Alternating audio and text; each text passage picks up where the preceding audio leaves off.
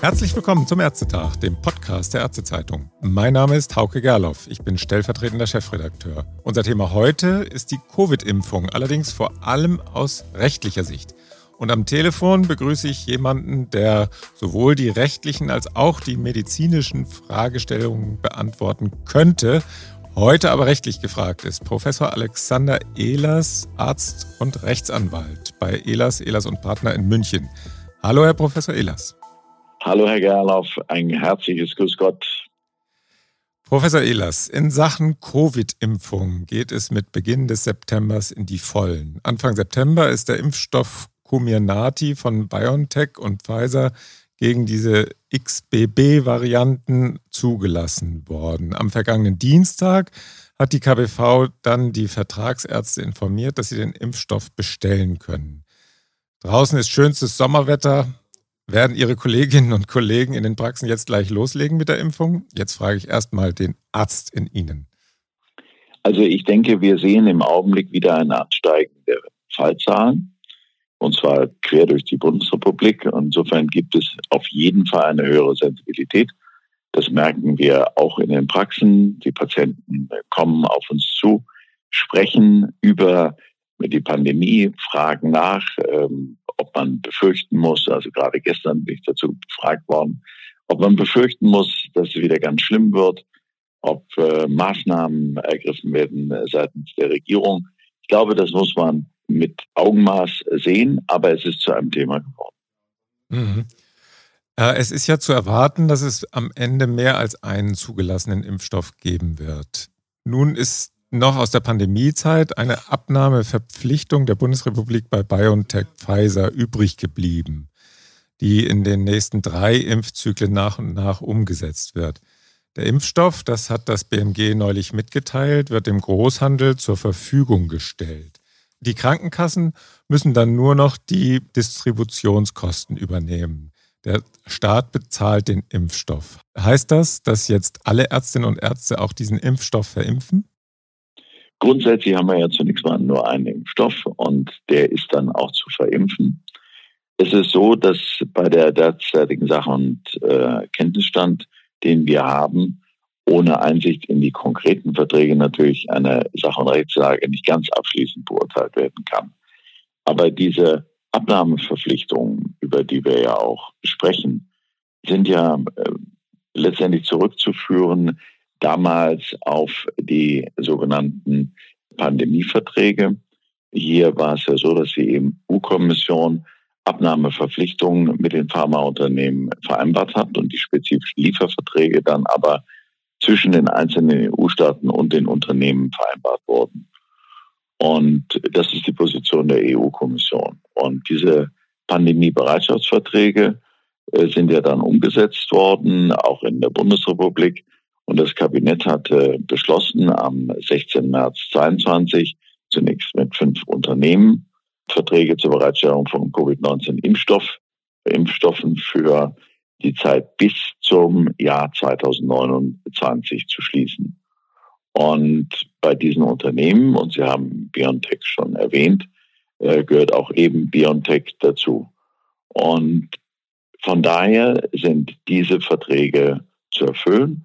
Äh, sie werden bereitgestellt, die Ärzte verimpfen sie ähm, und die Kosten hatten wir auch gesagt, die Krankenkassen zahlen dann letztendlich äh, nur noch diese Restkosten. Mhm. Ist sowas tatsächlich statthaft? Ich meine, der Staat greift hier ja in den Wettbewerb ein. Es gibt keine Impfabnahmeverpflichtungen mehr gegenüber den anderen Herstellern. Das hat die Bundesrepublik oder das BMG neulich äh, nochmal klargestellt. Die Verpflichtung, das muss man natürlich dazu sagen, das haben Sie ja eben auch erwähnt, dass die stammt ja aus einer Zeit, als die Impfstoffe noch knapp zu sein schienen gegen Covid-19 und alle Welt froh sein, wenn man sich den Stoff sichern konnte. Wie ist das aus rechtlicher Warte jetzt zu sehen? Kann man das rechtlich machen oder müsste man aus heutiger Sicht dann nicht andere Verträge abschließen? Also Sie haben das schon richtig ähm, thematisiert. Diese Verträge kamen oder kommen aus einer Zeit, in dem Not am Mann war. Wir hatten eine ganz besondere Situation. A gab es zuerst mal noch gar keine Impfstoffe, dann gab es Impfstoffe, dann aber nicht genügend. die äh, Befürchtung bestand, äh, kriegen wir denn genügend Impfstoffe, um die gesamte Bundesrepublik zu verimpfen. Und äh, letztendlich hat dann der Gesetzgeber, respektive die EU-Kommission, Rahmenbedingungen geschaffen, dass das in einem geordneten Verfahren für alle zur Verfügung steht. Die Pandemie-Bereitschaftsverträge sind ausgeschrieben worden damals. Und von daher kann man nicht sagen, hier hat rein mit der Gesetzgeber oder die Regierung äh, entschieden. Das ist schon alles ordnungsgemäß damals abgelaufen. Und von daher sehen wir also im Hinblick auf Ausschreibungen im Augenblick kein Problem. Die heutige Situation ist allerdings eine andere. Und hier scheint es eben so, als ob manche Rechtsvorschriften nicht ganz in Einklang zu bringen sind. Denn wir haben aufgrund dieser Ausschreibung jetzt Unternehmen, fünf konkret, die Verträge zur Bereitstellung von Covid-19-Impfstoffen bis ins Jahr 2029 abgeschlossen haben. Das sind BioNTech, das ist die Bietergemeinschaft äh, CureVac GSK, die Bietergemeinschaft Wacker Gordon Pharma, Celonik und IDT Dessau. Und es ist uns auch nicht klar im Augenblick, ob es nicht möglicherweise noch Parallelverträge dazu gibt. Es scheint so zu sein. Und die Frage ist nun, wie das mit dem Wirtschaftlichkeitsgebot ist. Denn wenn ein Unternehmen solche Bereitstellungsverträge nicht abgeschlossen hat, dann müssen ja die Impfstoffe zu Lasten der GKV anders äh, vergütet oder erstattet werden, sind also teurer. Mhm. Und theoretisch würde dann das Wirtschaftlichkeitsgebot äh, zum Tragen kommen. Und der Arzt ähm, würde dann, wenn er etwas Teureres verschreibt, ohne dass es eine medizinische Indikation gibt, ohne dass es einen Mehrwert gibt, äh, dann befürchten, dass er unwirtschaftlich verordnet hat äh, und damit in Regress genommen werden könnte. Also da ist ein Problem, mhm. muss man ehrlich sagen. Weniger bei der äh, Thematik Ausschreibung, sondern eben bei der Frage, wie steht, ist eigentlich das Verhältnis zwischen diesen Pandemie-Bereitschaftsverträgen, denn die Verträgen zwischen Hersteller und Bundesregierung sowie dem Wirtschaftlichkeitsgebot. Das steht nicht so ganz im Einklang miteinander und führt letztendlich dann auch im denkbaren Einzelfall zu unbilligen Ergebnissen. Mhm. Und dann stellen sich verschiedene Fragen. Eben wird damit nicht eine Exklusivstellung einzelner Hersteller produziert ist das möglicherweise als Selektivvertrag zu interpretieren. Dann wäre es allerdings ein Problem, äh, weil hier die Verträge ja nur für zwei Jahre abgeschlossen werden können und sollen. Wird möglicherweise die Wahlfreiheit von Versicherten eingeschränkt und auch die Therapiefreiheit des Arztes. Mhm. Können dadurch nicht möglicherweise Wettbewerber sich vom Markt zurückziehen, weil wir eine unfaire Situation haben? Wird damit nicht eine Monopolstellung einzelner Anbieter äh, geschaffen. Entstehen dadurch nicht äh, im Folge dann möglicherweise wieder Lieferengpässe, weil gar nicht mehr genügend Wettbewerber auf dem Markt sind. Mhm. Entstehen dadurch nicht höhere Preise final. Und von daher kann man das zusammenfassen. Also die Situation, die wir jetzt haben, ist also de facto eigentlich im SGB 5 nicht vorgesehen. Mhm. Und hier gibt es einen, gibt's einen Anpassungsbedarf. Ja. Definitiv. Also, wenn man das nochmal ein bisschen versucht auseinanderzunehmen. Bis jetzt ist ein Impfstoff zugelassen, weitere werden folgen. Gehen wir mal davon aus, dass die dann auch in die STIKO-Empfehlungen aufgenommen werden und die wären ja dann auch nach Impfrichtlinie verimpfbar eigentlich. Also Richtig. das ist ja eigentlich ganz klar das geregelt. normale Verfahren. Ja. Genau. Und dann kommt aber das Wirtschaftlichkeitsgebot ins Spiel dass eben äh, die Krankenkassen für den einen Impfstoff zahlen müssen und für den anderen äh, nur die Distribution übernehmen müssen. Und dann sagen Sie, da könnte eventuell die Therapiefreiheit eingeschränkt sein, weil dann nur ein Impfstoff im Vorteil wäre. Wie sieht es denn eigentlich aus? Am Ende wird doch die, die Impfung in den regionalen Impfvereinbarungen geregelt. Da wäre dann ja gegebenenfalls auch von den Krankenkassen und den KV sowas zu vereinbaren. Und dann müssten sich die Ärzte daran halten. Das wäre dann die, die schlagende Regelung, sagen wir mal. Oder wie konkurrieren da Impfrichtlinie und Impfvereinbarung miteinander? Also ganz genau, wenn, wenn das dann zwischen den gesetzlichen Krankenversicherungen und der KV vereinbart ist, dann kann sich der Arzt darauf verlassen und kann es entsprechend auch verimpfen. Und da sehe ich dann auch gute Ansatzpunkte, sollte hier ein Regressverfahren eingeleitet werden, äh, genau so zu argumentieren. Denn dann wird auf der einen Seite etwas verlangt oder äh, bereitgestellt, was dann auf der anderen Seite zurückgefordert werden würde. Und das würde nicht funktionieren. Also da hätte der Arzt mit dem Wirtschaftlichkeitsgebot meines Erachtens dann keine Probleme. Da kann man gut argumentieren. Also wenn es keine Bevorzugung in der Impfvereinbarung gibt, dann könnte er das mit Indikationsstellung, könnten Ärztinnen und Ärzte dann... Äh, wenn, das in der, ja? wenn das in der Impfvereinbarung erfasst ist, ja, äh, dann, dann ist er da auf jeden Fall in der Vorhand.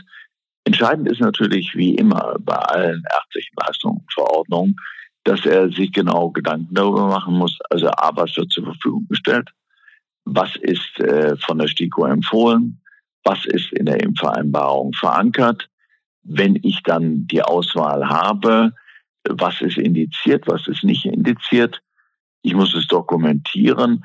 Und erst dann, wenn es keine Mehrwerte gibt für den einen oder den anderen Wirkstoff, sondern alles identisch ist und der Preis ist unterschiedlich, dann käme die Frage, was ist der Preis? Und hat er zu teuer verordnet. Und dann bestände die Regressgefahr. Und genau da liegt das äh, Problem, weil wir hier eine unterschiedliche Bewertung haben, dass einerseits bei manchen Impfstoffen dann, im Augenblick haben wir nur einen, aber wenn es dann soweit wäre und es sind mehrere auf dem Markt für äh, die neue Variante, dass auf der einen Seite nur die Restkosten zulasten der GKV gehen und auf der anderen Seite das Gesamtpaket. Und da meine ich, ich meine, dazu gibt es keine Rechtsprechung bisher.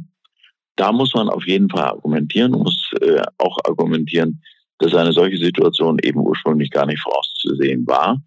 Und hier muss, ähm, gibt es verschiedene, meines Erachtens, Wege, die man beschreiten muss.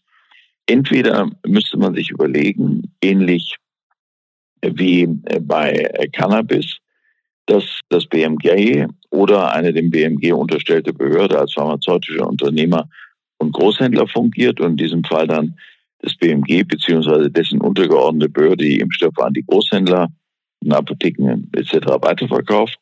Dafür müsste dann Logistikunternehmen beauftragt werden. Das müsste dann wohl ausgeschrieben werden. Und dann geht es den üblichen Weg. Man kann da als Beispiel die Cannabis-Agentur eventuell nehmen. Das wäre ein Weg. Oder der andere Weg ist, dass man das rechtlich klarstellt. Das heißt also gesetzliche Anpassungen vornimmt, also eine Anpassung des Wirtschaftlichkeitsgebots, da ja hier eben die Besonderheit vorliegt, dass das BMG die Kosten für die jeweiligen Impfstoffe trägt und die Krankenkasse eben de facto das nicht tut. Und von daher meine ich, muss man auf jeden Fall diese Thematik diskutieren. Und die Ärzte müssen es auch äh, vor allen Dingen, das würde ich jedem Arzt dringend raten, sehr, sehr genau dokumentieren und auch die Überlegungen dazu. Mhm. Der erste Weg wäre so, dass der Staat dann als Wettbewerber mit einsteigen würde, sozusagen. Also er bietet dann den Impfstoff zu Marktpreisen an, die wahrscheinlich wettbewerbsfähig sind, nehmen wir mal an. Und genau. dann äh, würden die Krankenkassen den Staat dafür bezahlen, dass diese Impfstoffe dann verimpft werden, also sobald sie verimpft werden. Wäre das dann so? Ja, de facto ist, de facto ist es ja äh, so, und das ist ja genau der, der Knackpunkt da. Bisher hat der Staat das ja schon bezahlt. Ja. Und insofern ist der Impfstoff oder wären die Impfstoffe dann von den äh, beteiligten Unternehmen, die die Vereinbarung geschlossen haben, der ist ja nicht wirklich billiger oder äh, billig ist der falsche Begriff, sondern preisgünstiger. Ja. Ist ja nicht preisgünstiger, sondern er scheint nur preisgünstiger zu sein, mhm weil die Kosten des Impfstoffs vorab vom Staat gezahlt worden sind. Und deswegen ist dieses Vorbild Cannabis-Agentur durchaus eine denkbare Option, dass eben BMG oder eine unterstellte Behörde des BMGs als pharmazeutischer Unternehmer und Großhändler fungiert. Und in diesem Fall dann eben, wie ich schon ausführte, die Impfstoffe weiterverkauft und äh, damit ähm, dann sozusagen die Gleichheit hm. wiederherstellt. Das ist aber so nicht vorgesehen im Moment. Im Augenblick nicht. Äh, beide Wege sind äh, bisher nicht vorgesehen. Ich denke mir, die Thematik ist ähm, noch nicht wirklich angekommen bei den Entscheidungsträgern, weil es ja eben auch eine neue Situation mhm. ist. Jetzt drehen wir noch einmal diese Schraube eine Vierteldrehung weiter. Also der vom Staat besorgte Impfstoff, der ist ja aufgrund dieser Lieferverträge offensichtlich nur so formuliert, also der Vertrag ist so formuliert, dass äh, der Impfstoff in Vials mit mehreren Dosen, also in dem Fall sechs Dosen, ausgeliefert wird. Das hatte das BMG neulich nochmal bestätigt und dass es keine Einzeldosen geben wird. Damals gab es das ja noch nicht, diese Möglichkeit, Einzeldosen in den Vertrieb zu geben. Andere Wettbewerber haben jetzt aber angekündigt, dass, dass sie versuchen werden, diese Einzeldosen auszuliefern. Das ist in der Praxis ja viel leichter organisierbar. Es ist jetzt ja auch nicht mehr so, dass da Hunderte in den Praxen anklopfen, dass sie impfen wollen, obwohl ja die, die Anzahl der Patienten, die das benötigen, ja durchaus nicht sehr klein ist. Also es lässt sich schon wahrscheinlich organisieren. Aber die Einzeldosen sind in der Praxis leichter zu handhaben könnten Praxen dann aufgrund dieses organisatorischen Vorteils dokumentieren, deswegen haben wir Einzeldosen bestellt, ohne dass sie dann gegen das Wirtschaftlichkeitsgebot verstoßen? Oder wäre das, ja, sagen wir, problematisch? Also ein Argument könnte es sein, man muss das dann konkret berechnen. Wir haben ja auch in anderen, anderen Wirkstoffen größere Packungseinheiten gegebenenfalls. Und äh, auch da muss dann der Arzt gegebenenfalls gucken, dass er die Anzahl der Patienten zusammenbekommt. Wenn das nicht der Fall ist, weil er sagt, ich habe die gar nicht äh, und ich brauche die Einzeldosis, sonst verfallen fünf. Und das wäre dann natürlich viel teurer mhm. und insofern unwirtschaftlich, wäre das durch ein, äh, durchaus ein Ansatzpunkt. Es wird sowieso sehr spannend werden, äh, wie tatsächlich die Impfnachfrage sein wird. Jetzt gehe ich mal auf meinen ärztlichen Teil zurück. Ich habe inzwischen in mehreren Gesprächen auch mit Patienten gehört, ja, hm, wir haben Zweifel, wollen wir uns wirklich nochmal impfen? Ich glaube, da ist eine relativ äh, große Lücke an äh, Wissen noch mhm. im Hinblick auf die Notwendigkeit einer weiteren Impfung. Hier bedarf es einer Informationskampagne meines Erachtens. Und aufgrund dieser Äußerungen bisher kann ich mir vorstellen, dass in der Bevölkerung insgesamt und vor allen Dingen in den Gruppen, die eigentlich dringend geimpft werden müssten, also beispielsweise über 60-jährige Patienten mit Immunschwäche, Patienten mit entsprechenden Indikationen, dass da anders als in der Zeit vorher, in den äh, letzten Jahren, eine gewisse, lassen Sie mich, Impfmüdigkeit oder Impfangst entsteht. Wir haben ja durchaus äh, nun geschätzt 200 Verfahren, wo äh, Geimpfte Ansprüche gegen pharmazeutische Hersteller und Ärzte stellen wegen der Covid-Impfung. Und das ist auch kommuniziert worden in der Öffentlichkeit. Und hier gibt es so durchaus Bedenken. Und ich glaube, da bedarf es A, weitergehender Informationen, Punkt eins, und B, bin ich mir nicht sicher, wie viele wirklich zum Enden kommen werden. Mhm. Ja, die vulnerablen Gruppen, denen wird es ja empfohlen von STIKO-Seite aus. Gefühlt sind viele wahrscheinlich so in dem Status, ah, ich habe es ja eh schon zweimal gehabt und bin schon dreimal geimpft. Ist das jetzt dann wirklich nötig oder bin ich nicht eigentlich doch schon hoch genug in meiner Immunität? Die Hausärzte haben ja auch deswegen gesagt, äh, dass der Verwaltungsaufwand oder der aufklärerische Aufwand in den Praxen mit dieser Impfung weiterhin höher ist als mit anderen Impfungen, nicht? Das, das kann ich, kann ich nur bestätigen. Sehe ich nach den äh, Gesprächen, die ich bisher geführt habe, sowohl mit Kolleginnen und Kollegen wie auch mit Patienten und Patientinnen, kann ich das bestätigen und sehe das genauso. Mhm. Herr Professor Ehlers, vielen Dank für die rechtliche Einordnung und ein bisschen Medizin hatten wir ja auch bei diesem sehr komplexen Thema, in dem ja doch tatsächlich mehrere Rechtskreise ineinander verschränkt sind. Mal sehen, wie sich das Thema Covid-Impfung nun im Herbst entwickeln wird. Dann kommt ja auch noch die Influenza-Impfung dazu, die Doppelimpfung in den einen Arm und in den anderen Arm. Da sind durchaus einige Herausforderungen in den Praxen zu bewältigen. Alles Gute für Sie. Ganz herzlichen Dank. Es war ein sehr angenehmes Gespräch und ein sehr interessantes Gespräch mit Ihnen, Herr Gerloff. Und ich bin genauso gespannt wie Sie, wie sich das weiterentwickeln wird. Herzlichen Dank. Und auch wieder vielen Dank fürs Zuhören. Bis zum nächsten Ärztetag. Tschüss.